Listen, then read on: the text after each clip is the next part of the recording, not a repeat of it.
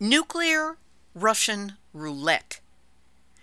The situation at Ukraine's Zaporizhzhia six-reactor nuclear power station continues to be dire, with increased shelling, munitions stored on site, disconnection from the power grid, which maintains cooling of the radioactive fuel rods. It is a mess. And if you're wondering what's at stake here, if there should be an extended loss of electricity to the site and the plutonium-contaminated fuel rods and the spent fuel pools overheat, it takes a genuine nuclear expert who's willing to tell you the truth and make it clear so that when he tells you... A fuel pool fire would be ten or twenty Chernobyls. And of course, there's six fuel pools. So, you know, you're looking at potentially one hundred times worse than Chernobyl if the fuel pool were to catch on fire. And that's just one of the many risks posed by what's happening at those nuclear reactors in Ukraine. Well, when nuclear engineer Arnie Gundersen puts the danger in such clear, unavoidable terms, it probably will start to dawn on you that, yeah, the temperature is definitely rising very quickly in that terrible, awful seat that we all share. Nuclear hot seat, what are those people thinking? Nuclear hot seat, what have those boys been drinking? Nuclear hot seat, the corium is sinking. Our time to act is shrinking, but our activists are linking. Nuclear hot seat, it's the bomb. Welcome to Nuclear Hot Seat, the weekly international news magazine keeping you up to date on all things nuclear from a different perspective. My name is Libby Halevi. I am the producer and host, as well as a survivor of the nuclear accident at Three Mile Island from just one mile away. So I know what can happen when those nuclear so-called experts get it wrong. This week, we again speak with Arnie Gundersen, chief engineer at Fairewinds Energy Education, and a licensed nuclear reactor operator. He tells us about the latest situations at the Zaporizhzhia six-reactor power plant in Ukraine, which is still under Russian control and being used as a pawn in a potential nuclear endgame. And for a ray of hope, we hear from two young activists in Wales who are coordinating a seven-day march between two defunct nuclear power plants to make the point that, and here I quote their materials, climate justice cannot be achieved by nuclear energy. Boy, doesn't that just say it. We will also have nuclear news from around the world, numbnuts of the week for outstanding nuclear boneheadedness, and more honest nuclear information than you are ever going to get out of California Gavin Nuke Newsom. All of it coming up in just a few moments. Today is Tuesday, August thirtieth, twenty twenty-two, and here is this week's nuclear news from a different perspective. Starting out in Ukraine, where as of last Thursday, the Zaporizhzhia nuclear power plant, Europe's largest nuclear power plant, lost connection to the power line at least twice during intense shelling. The two remaining operating reactor units were both disconnected from the electricity grid, and their emergency protection systems were triggered. A total of seventeen shells were fired, four of which hit the roof of Special Building Number one, where one hundred sixty-eight assemblies of U S Westinghouse nuclear fuel are stored. ten shells exploded near a dry storage facility for spent nuclear fuel, and three more near a building that houses fresh nuclear fuel storage. It is said the radiation situation at the facility remains stable. Ukrainian President Volodymyr Zelensky said, Russia has put Ukraine and all Europeans one step away from a radiation disaster. Authorities in the Zaporizhzhia region have begun to distribute potassium iodide pills to residents living near the Zaporizhzhia nuclear power plant and within a fifty-kilometer radius of it, while effective at blocking radioactive iodine one thirty-one from uptake by the thyroid. Potassium iodide offers no protection from other radionuclides that may be released. And now, for a look at some more of the evil numbnutsery coming out of Ukraine, here's... Nuclear hot seat, nuclear hot seat, nuclear hot seat, numbnuts of the week. in the he said, she said game of who's shelling the nuclear reactors at Zaporizhzhia in Ukraine, Russian state television propagandist Vladimir Solovyov skipped right over discussion and went straight to threat. He said of Zaporizhzhia, "If it blows, we have the protective suits, and we will not stop military actions. Our army was taught to fight under conditions of contamination." Oh, really? Do they know about that? Probably not, because, hey, you're Russia. He then moved on to threaten the United States, NATO, and their allies with atomic annihilation. Of the Americans, he said, "Guys, you should not have any illusions. NATO should have no illusions. You won't get away with all of this, and you can't hide from us anywhere. We have enough warheads for everyone to get what they deserve. Everyone. And remember, if it blows, we have the protective suits." Well, whether it's lead-lined Kevlar or just too many words, Vladimir Solovyov and everything you stand for, you are this week's Nuclear Hot Seat Numbnuts of the Week. An example of evil numbnuts. We will have much more about Ukraine and the situation at Zaporizhzhia in today's featured interview. We'll also have a link up to an article by the Bulletin of the Atomic Scientists, a Ukrainian climate expert on the Zaporizhzhia situation and the winter energy outlook. In other news related to the Zaporizhzhia situation, here in the U S, the Nuclear Regulatory Commission has issued a security advisory. The information within it is not publicly available because it is designated official use only, security related information, but it was distributed under the title Situational Awareness, Continuing Heightened Domestic Violent Extremist Threat Environment. It was sent to all affected operating power reactors, including those under construction, non-power production and utilization facilities, decommissioning reactors, including those that are permanently defueled but have not transitioned to decommissioning, fuel fabrication, enrichment, and conversion, deconversion facilities, independent spent fuel storage installations, licensees possessing special nuclear material, and all radiation control program directors and state liaison officers. In other words, any and every nuclear-based facility in the country and those who are responsible for them. This relates to potential domestic terrorism at nuclear facilities by domestic terrorism groups. We'll have more of this frightening information during today's interview. There's a great big nuclear oops brewing in the promotion of small modular nuclear reactors. Specifically, these designs will require a special type of fuel called high-assay, low-enriched uranium. Or if you take the initials from that, it spells out HALEU, H A L E U. That's what it will take to operate, and Russia is currently the only source of commercially available HALEU in the world.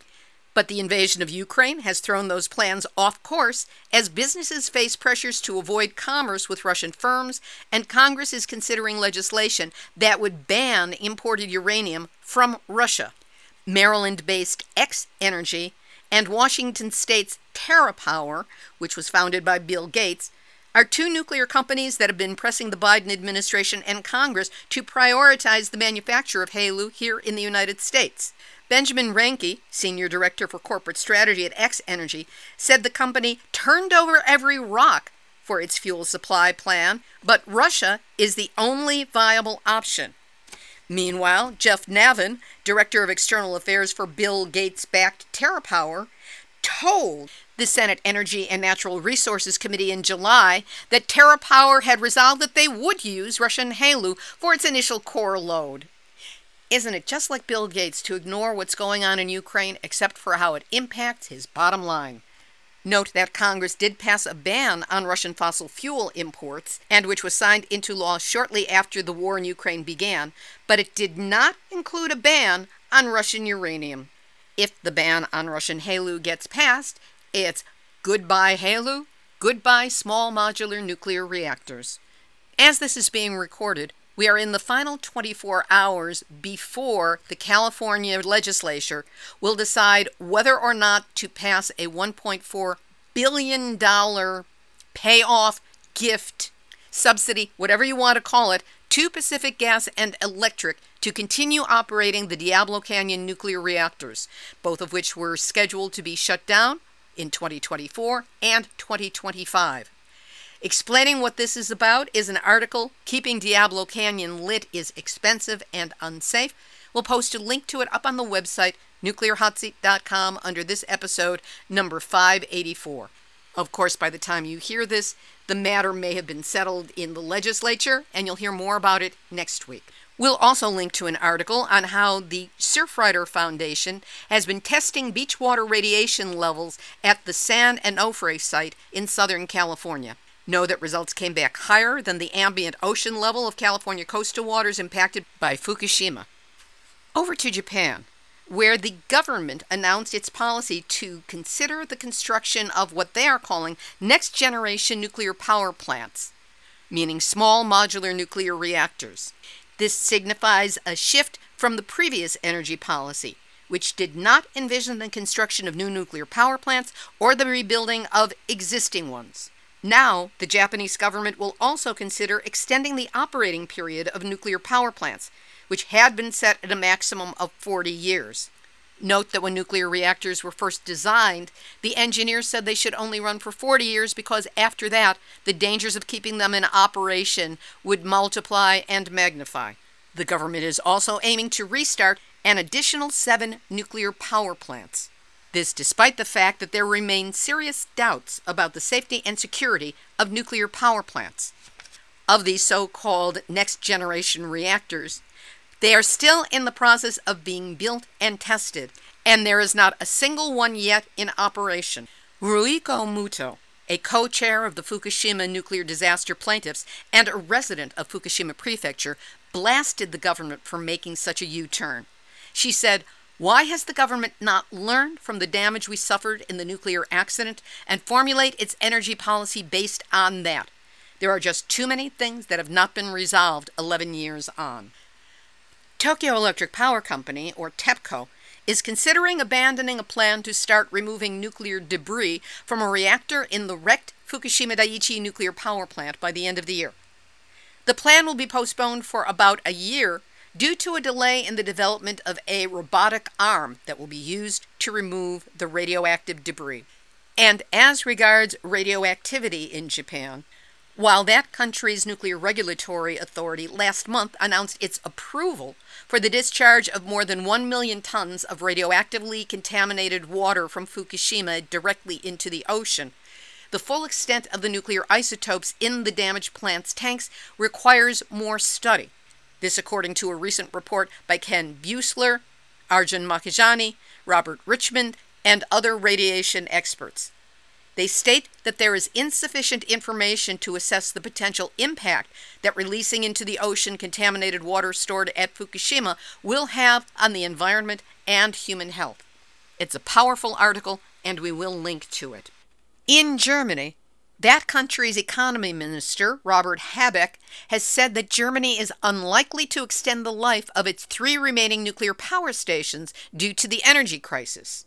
These are all due to close by the end of the year. Habeck pointed out that extending the lifespan of the plants would only save about two percent of the country's gas use, and called it the wrong decision given how little we would save. He said that conservation would be key, and if households and industry cut their usage by between fifteen and twenty percent, quote, "then we have a really good chance of getting through the winter." Norway and the Netherlands will also provide additional gas supplies. Over the longer term, Habeck said Germany must expand its investment in renewable energies and phase out fossil fuels. In Pakistan, one-third of that country is underwater after thousand-year rainstorms and catastrophic flooding. The country's climate minister called the flooding a climate-induced humanitarian disaster of epic proportions. Pakistan has six nuclear reactors on the ground and approximately one hundred sixty-five warheads, but there has been no word about the impact, especially at the reactors, of this flooding. In Britain, the lame duck Prime Minister Boris Johnson has greenlit funding for a new multi-billion pound nuclear power station, Sizewell C in Suffolk. The government will make a final decision on its investment next year, but is expected to buy a twenty percent stake in the plant, costing up to six billion pounds. In response, the Stop Sizewell C campaign group said, "Whatever way you look at it, this is a very dodgy decision. Has it been made by a lame duck prime minister who is not supposed to tie the hands of his successor?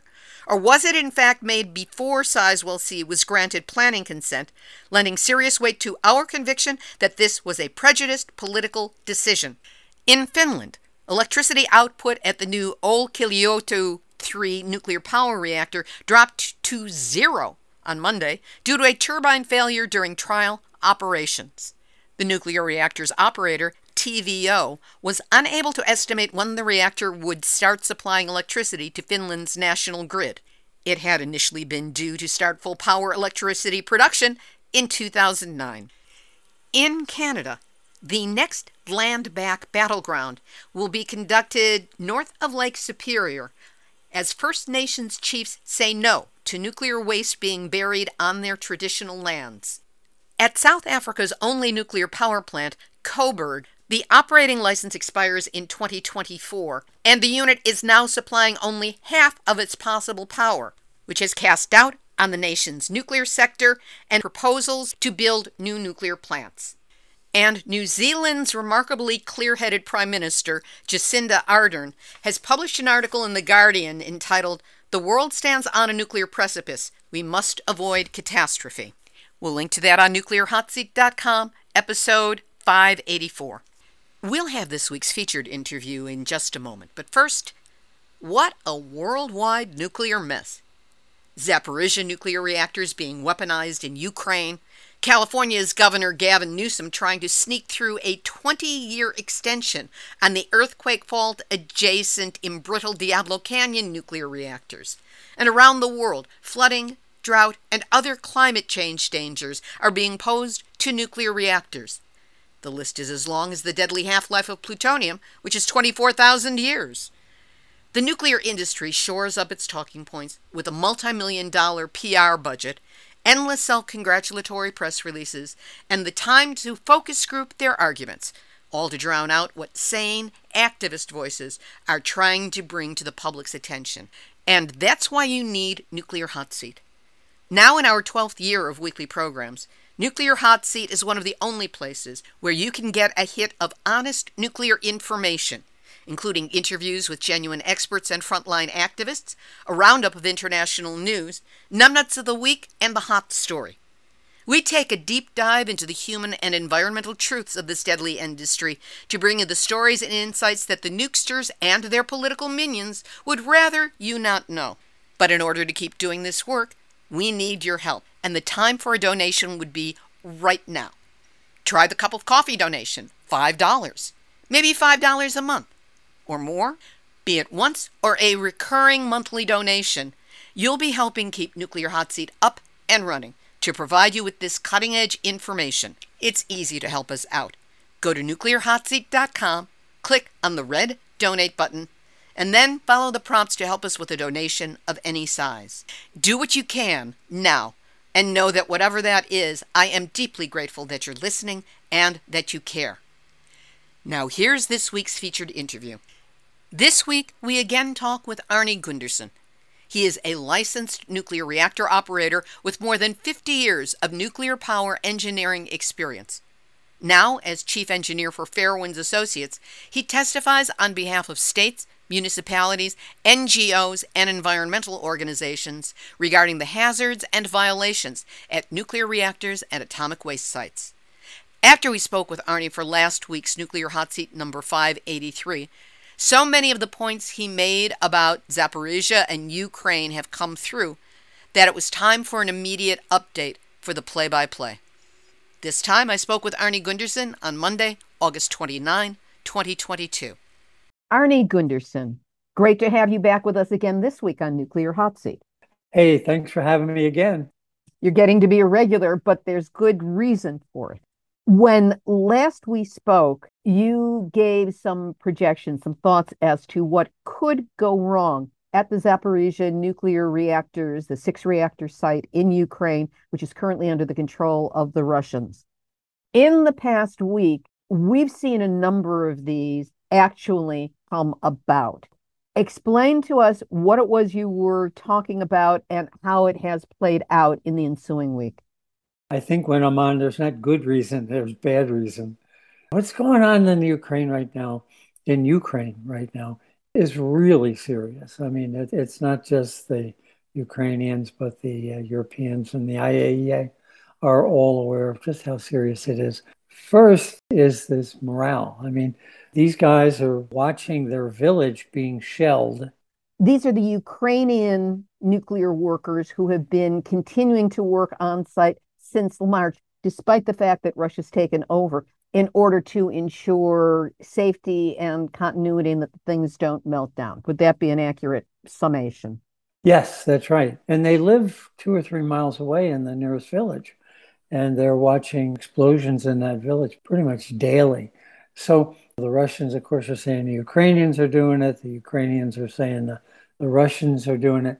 There's a line from Man of La Mancha that reminds me of it. It says, whether the stone hits the pitcher or the pitcher hits the stone, it's going to be bad for the pitcher. So these guys are sitting there watching their families or dwellings be destroyed. It reminds me a little bit about after Fukushima, the people on site had no idea if their families were alive. The tsunami wiped out the villages they came from, and there was no communication. And that alone is, is terribly demoralizing. And then, of course, in Ukraine, the other issue is wherever you go, there's people carrying rifles following you. In nineteen ninety-nine, I was in the Czech Republic as a guest of a group called Hnutí Duha, which is a derivative of Friends of the Earth. And the owner of the power plant there, Temelin, didn't want to let us in, but the public pressure was so great, we got a tour. They had four guys with guns, A K forty-sevens, following me everywhere. And that's frightening, let alone these guys with Russian soldiers. And if the other thing is, apparently they're not very well-disciplined troops, and they get drunk at night and fire their rifles into the air. And it's got to be terribly demoralizing. And, you know, I think we all know that nuclear power has a really high standard of excellence that you got to maintain.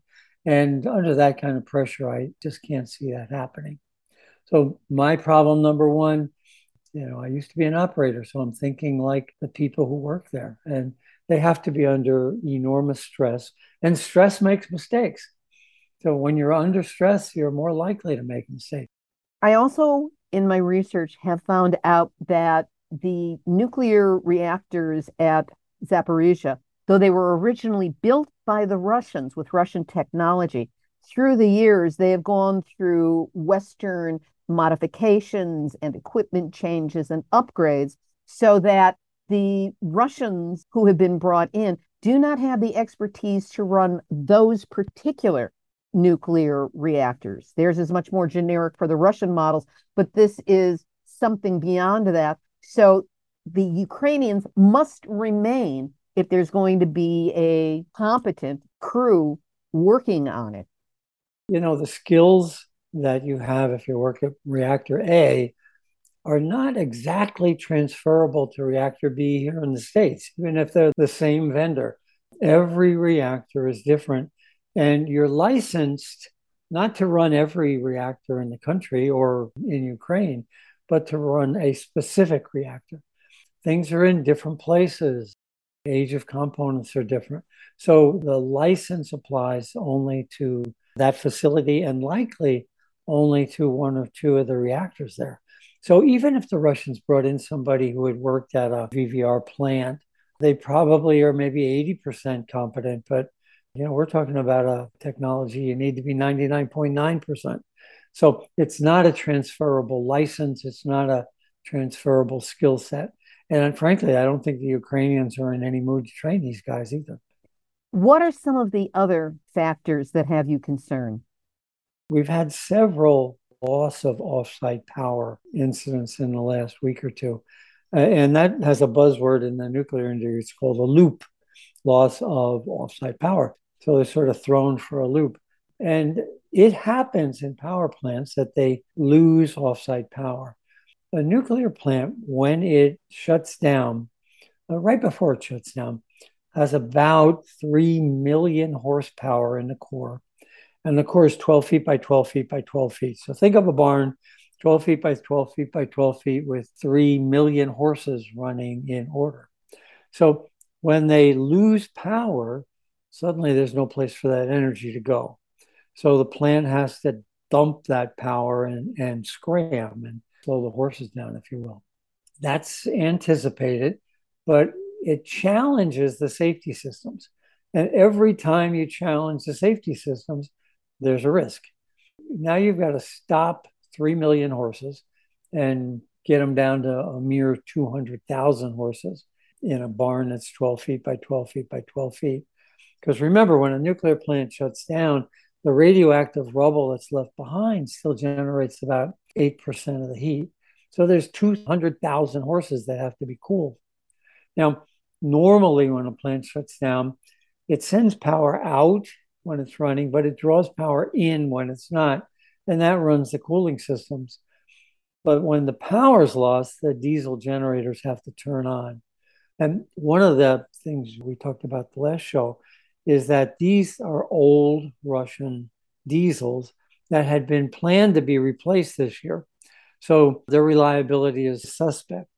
So every time you challenge the grid, disconnecting the plant from the grid, you fire up old, unreliable diesels, and sooner or later, one or two of them is not going to start. And I think that's in the international community's concern, is just that. I've also heard from the Ukraine that they've managed to keep one small offsite power line from a, a coal or a gas plant that's about three miles away open into the plant. But this plant wasn't designed to wheel that power, there's six reactors, from reactor to reactor. So I don't know what that can possibly do. When they lose the grid, they got to cool two hundred thousand horsepower, and they got to rely on old Russian diesels to do it. That's not a good thing to happen. Now, when you hear, oh, the grid's been reestablished, that's good. They can turn the diesels off. But it takes a day or two to start a nuclear plant up after it's been shut down. And the diesels are way too small. Diesels are five megawatts, and you need fifty or sixty megawatts to turn the big pumps that make the steam flow. So with the power going on and off and on and off, I doubt it's possible to fire up one of these nukes and generate any power.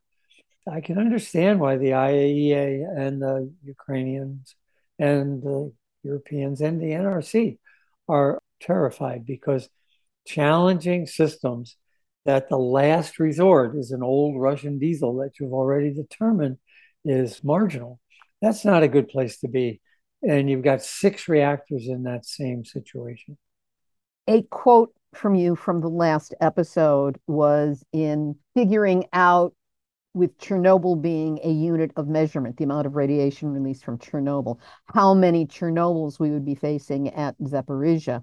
And you said that if there was a spent fuel pool fire, that each reactor could produce ten to twenty times the radioactive release of Chernobyl, meaning what we're looking at at Zaporizhzhia is the equivalent of sixty to one hundred, one hundred twenty Chernobyls. The offsite power is what powers the fuel pool cooling systems. The nuclear industry did not assume that you'd maintain that, that you'd lose power to the fuel pool for more than an hour or two. And the diesels don't have enough power to cool a reactor and to cool the fuel pool at the same time. So, you know, what, what what's happening is, when you lose offsite power, the temperature in the fuel pool begins to increase because it's not cooled by the diesels. It probably goes up, you know, five degrees in an hour or something like that. Well, if it's at one hundred, it doesn't take but, you know, twenty hours to get to boiling. And it doesn't take another day but to boil off enough water to have a fuel pool fire. So my concern is still real. That, yeah, I think you're looking at ten or twenty Chernobyls worth of radioactive inventory in these fuel pools that are not cooled by the diesels. And when the grid is lost, there's really no plan B. Wednesday through Thursday was pretty hair-raising, because it seemed that almost on not even an hourly basis, sometimes it was ten minutes, there were updates and news stories coming across. And you and I shared many tweets with each other about this with links, that Russia had turned off, intentionally turned off and disconnected Zaporizhzhia from the grid. So that's already happened. And now they say it has reconnected. But how much of this scenario you've just told us about is still in play to figure out whether anything has stabilized or gone into safety there, or whether we're still on a downward track? Yeah, there was, I lost track of how many times the power was on again and off again. But each of those is one of those loops, loss of offside power. That the Russians deliberately did it is really frightening. Uh, apparently once they went down because there was a fire near the transmission line that affected the transmission line, so they lost power that way. But to deliberately do it is beyond foolhardy. I don't understand the motive for deliberately trying to force a nuclear plant to melt down.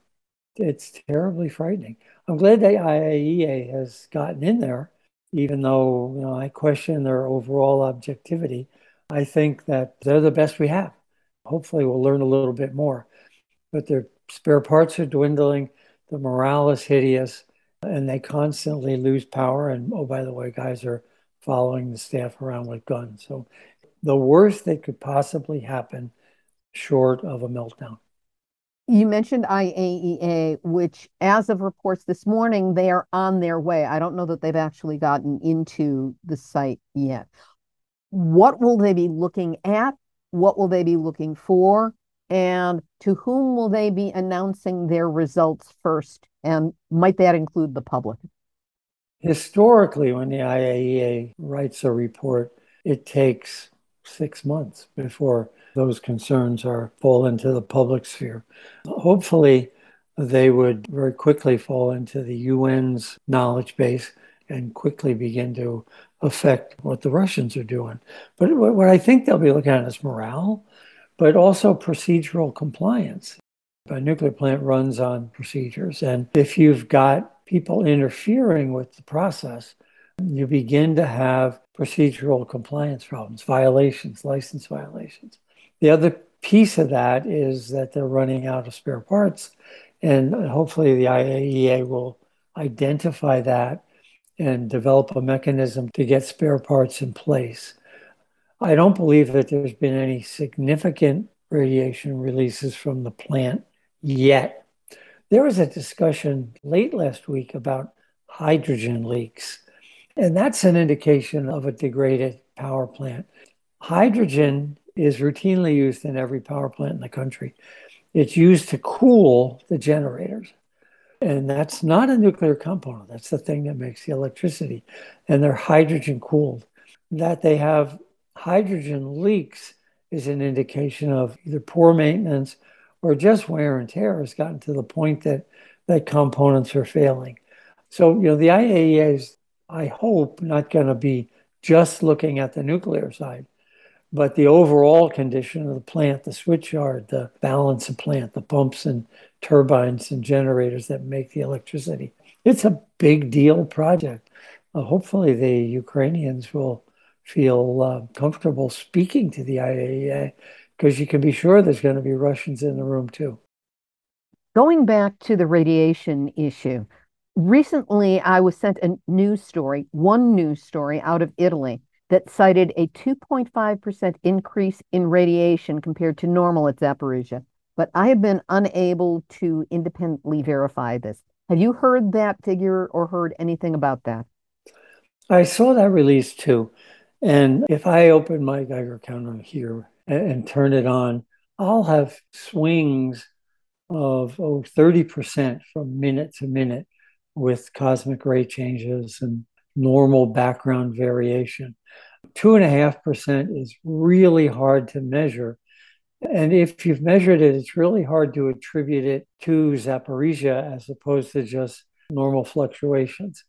Now, if it gets to ten percent, I'm on it. And if it gets to fifty percent, I'm calling my friends in Europe, telling them, get some iodine pills. But a two percent fluctuation, less than a ten percent fluctuation over an hour. I just don't, it could be that it came from Zaporizhzhia, but there's an awful lot of possibilities that could also be just as viable. How is this situation playing out in the European countries? Has there been anything other than acknowledgement or perhaps passing out the K I, the potassium iodide pills? I've heard that surrounding countries are alerting their population to, to the fact that K I, potassium iodide pills, are available. I haven't seen any mass distribution of them yet, but all the European countries have adequate stockpiles of potassium iodide pills. And unlike a vaccine or something, this is salt is sodium iodide, and these are potassium iodide. They're very stable. So you stockpile it and they last for a decade. I don't know what else they can do. I'm sure within the nuclear establishment, I mean, we're talking about it here, they they probably have more close contacts than we do, are concerned about it. But, you know, there's no way of getting those spare parts in if they had it, and, and likely some of the German or Polish reactors do have it. If they had it, it's got to go through a Russian guard. And so I just think that the blockade of the plant is preventing any spare parts from getting in in meaningful quantities. There was a tweet from Ed Lyman from the Union of Concerned Scientists, who's also a recent guest commenting on Ukraine for Nuclear Hot Seat. And he had a link to an alarming report or alert that was sent out by the N R C, the Nuclear Regulatory Commission, to all U S nukes, warning about possible terrorism or possible attacks here in the United States. What, if anything, do we know about that? I would advise all your listeners to follow uh, Ed Lyman's tweets. Uh, Ed, Ed is brilliant and does a first-class job of covering the N R C. He discovered an N R C letter that had an attached detailed report. The letter was open to the public, but the attachments were considered classified and, and uh, were either redacted or just not provided. It was truly frightening. What Ed said was that the letter contained a warning to U S utilities to make sure that they can protect against acts of domestic terrorism. Now, you know, I used to work in nuclear power plants, and I was really good friends with a plant manager, a guy named Jim Ferland. And, you know, armed guards roam the power plant. They're not following you, but you'll see them walking around. And it's the plant manager now. And he turned to me and he says, you know, Arnie, my biggest fear is not an outside threat. It's how do we know that these guys have our best interest in mind? The, the possibility of a terrorist threat is very real. And the N R C requires that utilities assume somebody on the inside is helping them. One person on the inside that is, is helping them. And, uh, you know, I assume a team of five or six people, not with heavy explosives and essentially A K forty-sevens or A R fifteens, but but nothing uh, more powerful than that, and an insider. But what the alert said was that some sort of a domestic terrorism attack, they should be aware of the possibility of it. Now, I don't know if that's in lieu of some intelligence they have on a nuclear issue, or it's just this the spin-off from all the, the issues with MAGA and the and the uh, right-wing uh, threats of violence. But the, the bottom line was that the N R C warned all the utilities to be on the alert for an act of domestic terrorism. Well, we know that nuclear reactor sites, both the decommissioned ones and the ones still in operation, are really semi-permeable membranes. I mean, you can get through there. Diane Turco of Cape Downwinders was taking a reporter from, I forget if it was the N P R station or the Boston Globe, something like that, to show them how easy it was to get on the grounds and next to the spent fuel pool at the old Pilgrim site. And she actually had a many years long court case as a result, because they were accusing her of being a terrorist or doing exactly the thing that a terrorist would do that she was trying to explain to the reporter. It was thrown out of court, but only after a lot of duress. But any of these places, they're not under a Fort Knox type shield. They are accessible. and they are all potentially dirty bombs on the ground. Yeah, operating nukes have a little more security than Pilgrim after it was shut down. But the single place at Pilgrim that should have been guarded is that spent fuel pool. I mean, that's the same Chernobyl kind of an inventory, which appalled me as well. I've been in, I don't know, seventy or eighty power plants. And, you know, you go by a guard and you nod and shake their hand or whatever, and they, they check you out and you go through. For a single person, it's it's it would be difficult to cause a nuclear plant to melt down. But for an organized group with an insider who's also helping them, or two or three, it could be um, we, the United States, could easily be hostages to a nuclear hostage situation. And you're right. I mean, it's more than a dirty bomb on the ground. It's a Chernobyl on the ground if you're not careful. So given that the I A E A is coming into Zaporizhzhia, if they haven't already, but given the shelling, given the I A E A coming in, given the tenuous nature of the power supply, and are the diesel generators going to work, or is there power enough? What do we have to look forward to in the coming week or weeks in Ukraine at Zaporizhzhia? I can't understand why the Russians would use a nuclear power plant for target practice, but it seems to be part of their overall strategy. I could understand a single errant shell in fog war conditions, but not the the extent of the damage that's already occurred. They're using it as a shield. You know, they're they're hiding behind their mommy skirts, if you will. They've brought in a lot of equipment and a lot of arms, and they're using that facility as a shield. That alone, having all that explosive material right near a plant, is not something that nuclear plants are designed for.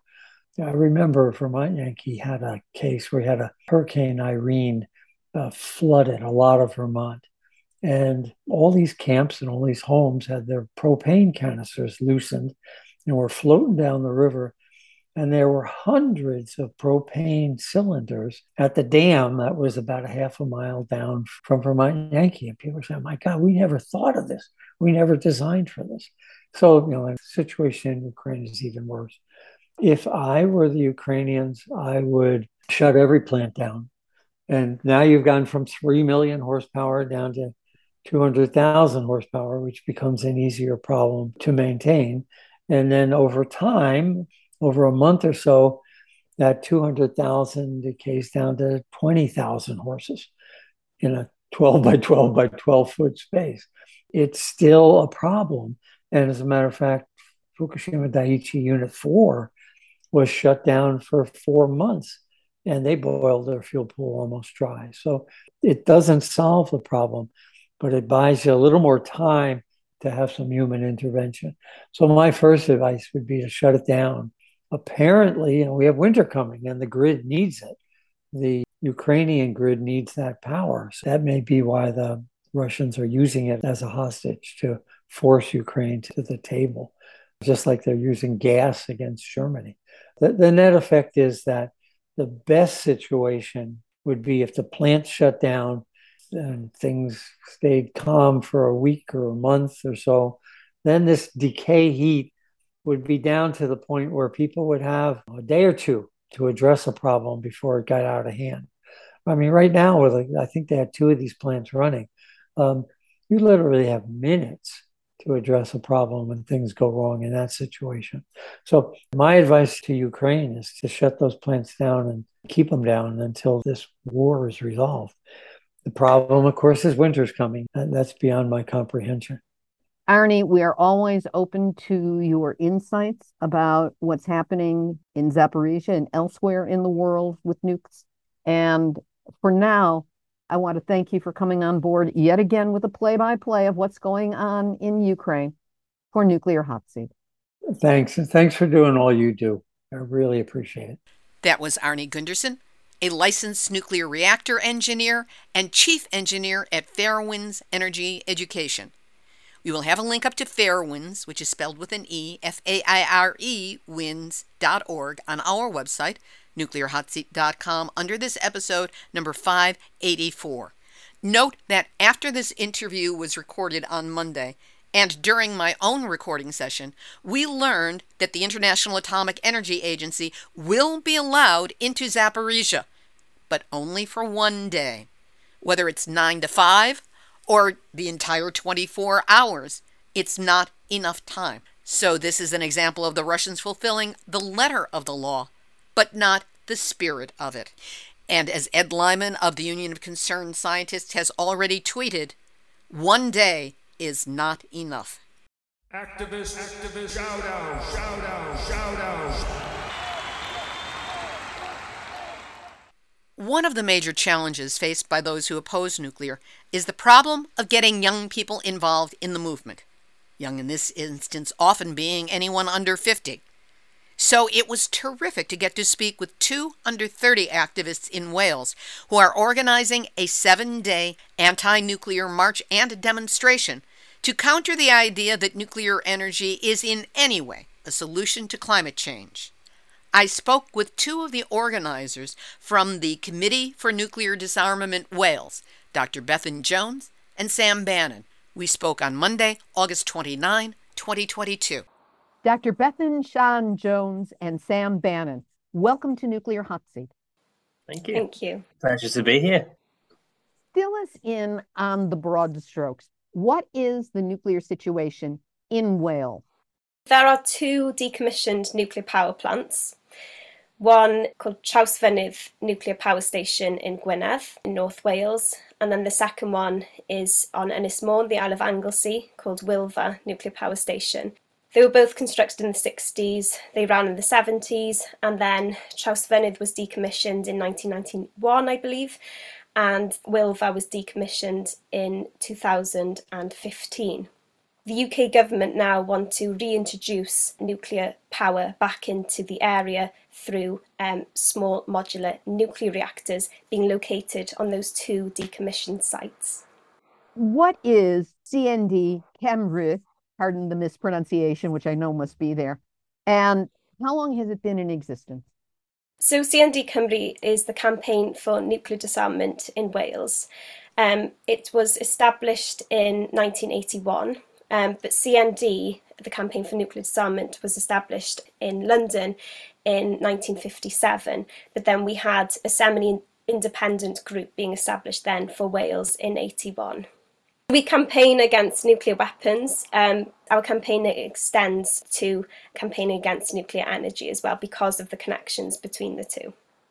I want to congratulate you on being one of the groups, not all of them, that not only sees the connection between nuclear power and nuclear weapons, but also in talking about the smaller nuclear reactors that are being proposed, you refer to them as small modular nuclear reactors, when the industry would rather the N word not be in there. So you've got it right on both points. Now, your group is planning a seven-day march. What is this march? Where is it going? Who's participating? And why are you doing it now? The march that we're undertaking is actually going between the two decommissioned sites, Trawsfynydd and Wylfa, the sites that have been proposed for these small modular nuclear reactors. Um, it's about one hundred twenty kilometres. The march will incorporate a whole range of the community, not just C N D members, but also students. It's youth-led and youth-focused, so we want it to go hand-in-hand with the youth climate movement, which is quite prolific in the U K. I'm not sure how big a deal that is in the States, but I gather it's a worldwide sort of movement. So we're hoping that those two can go hand-in-hand because, of course, nuclear power is no solution to the climate crisis and um, associated greenhouse gas emissions and the, the long-term issues associated with nuclear energy. The one sentence from your press materials that I really resonated with and I think is important is, climate justice cannot be achieved by nuclear energy. That states it more succinctly than I think some focus groups have come up with. So that's something that I'm going to be using in the future. I want to focus on how you got so many young people involved in this movement, because that's something that seems to be lacking here in the States. Was there a specific outreach to young people? You both seem to be certainly under sixty, if not under thirty. And we have trouble here in the States getting younger people involved in the movement. How did you manage to do that? To be honest, we are encountering quite similar problems here in Wales. And that was one of the parts of kind of wanting to march against these nuclear power stations. We see so many young people who are incredibly active and vocal within the climate change movement, but they're not necessarily making the links between climate change and nuclear power. So that's one of the outcomes that we want to achieve with this march, is to basically spread the word and possibly galvanise more young people into action. Do you have any events or speak-outs or meetings that are planned along the route with the local communities?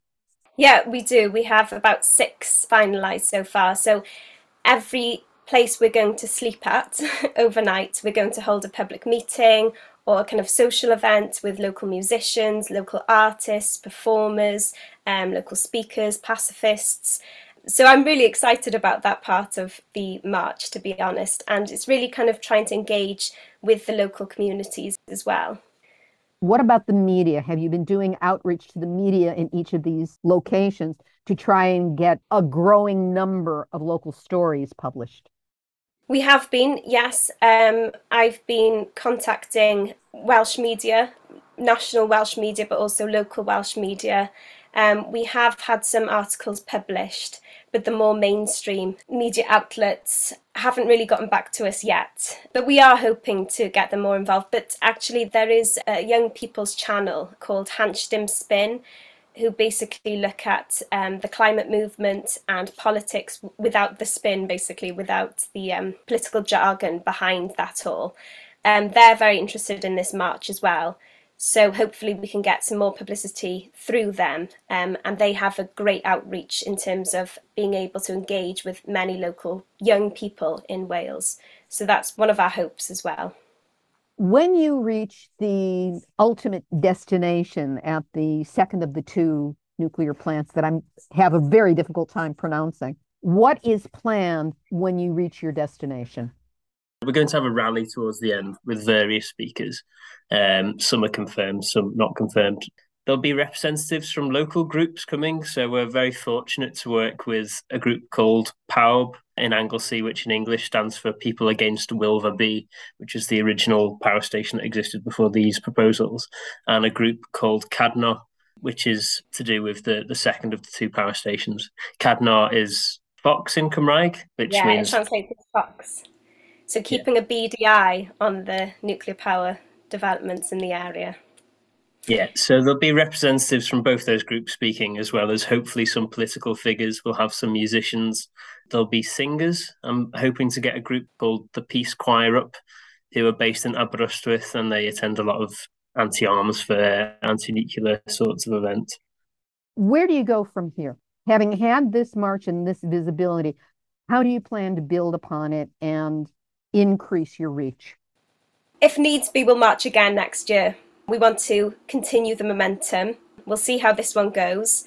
Um, I've never organised something like this before. Sam hasn't either. But we have been so, so lucky, so incredibly lucky to have had the support of more experienced campaigners who have been working um, tirelessly over the years to protest against nuclear energy in Wales. Um, so I suppose it's kind of like keeping the momentum going, making those connections between nuclear power and nuclear weapons more available to young people within the climate movement as well. Yeah, I think just visibility and traction with young people amongst C N D, because whilst it's a privilege to work with some older campaigners who've been on some very famous actions, such as um, Greenham Common, um, there are very few young people. And if we're able to make the campaign visible to them and attractive to them and make that link between the youth movement on climate, um, make those links very clear and tangible and something that they can get involved with and feel comfortable, then I think that in itself would be a great success of the campaign. That as an outcome would be a huge aim for us. We'll hope to build on that basically into the future.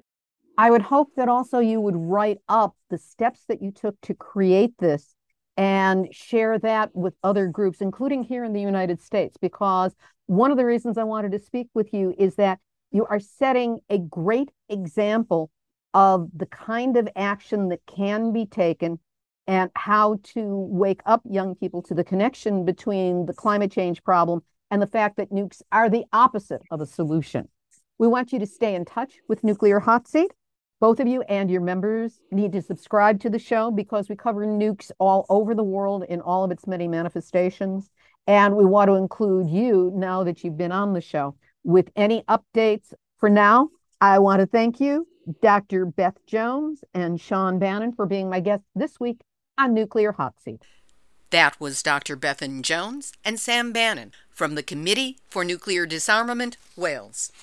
We will have a link up to their website on our website, nuclear hot seat dot com, under this episode, number five eighty-four.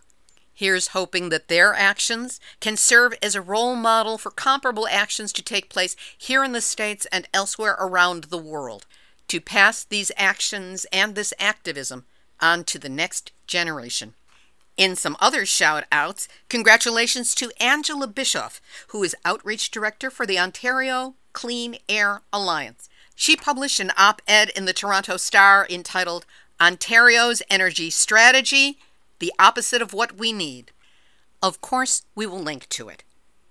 We want to point out that Nuclear Information and Resource Service, or NIRS, has a new Ukraine resource page, which includes maps, diagrams, and explanations. So if you are following the Russian roulette story being played out at the Zaporizhzhia nuclear sites in Ukraine, this is a great place to go for your latest information. And Ed Lyman has let us know that Kurt Gottfried has passed away. He was a physicist, Professor Emeritus at Cornell University, advocate for peace, and co-founder of the Union of Concerned Scientists. He was ninety-three years old, and he will be missed.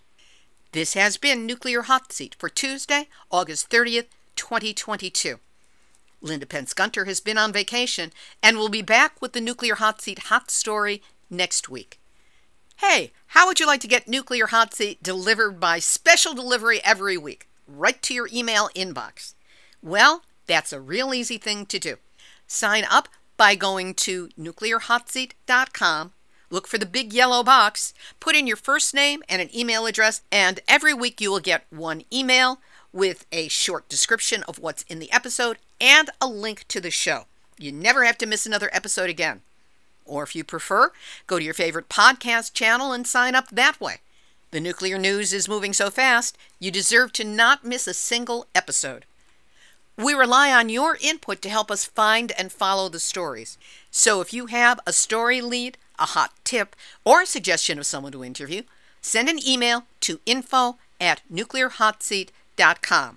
I check that every day, and it's the most guaranteed way to get to me. And remember, if you can go to Nuclear Hot Seat and donate, we really need your help. Anything you can do, we appreciate your support. This episode of Nuclear Hot Seat is copyright twenty twenty-two, Libby Halevi and Hardestry Communications. All rights reserved, but fair use allowed, as long as proper attribution is provided. That's the name of the program, the U R L, and what the hey, if you can pronounce my name, throw that one in too. This is Libby Halevi, producer and host of Nuclear Hot Seat, reminding you that life is short, and potentially getting shorter. So eat the ice cream. That's it. You've just had your nuclear wake-up call. So don't go back to sleep, because we are all in the nuclear hot seat. Our time to act is shrinking, but the activists are linking. Nuclear hot seat. It's the bomb.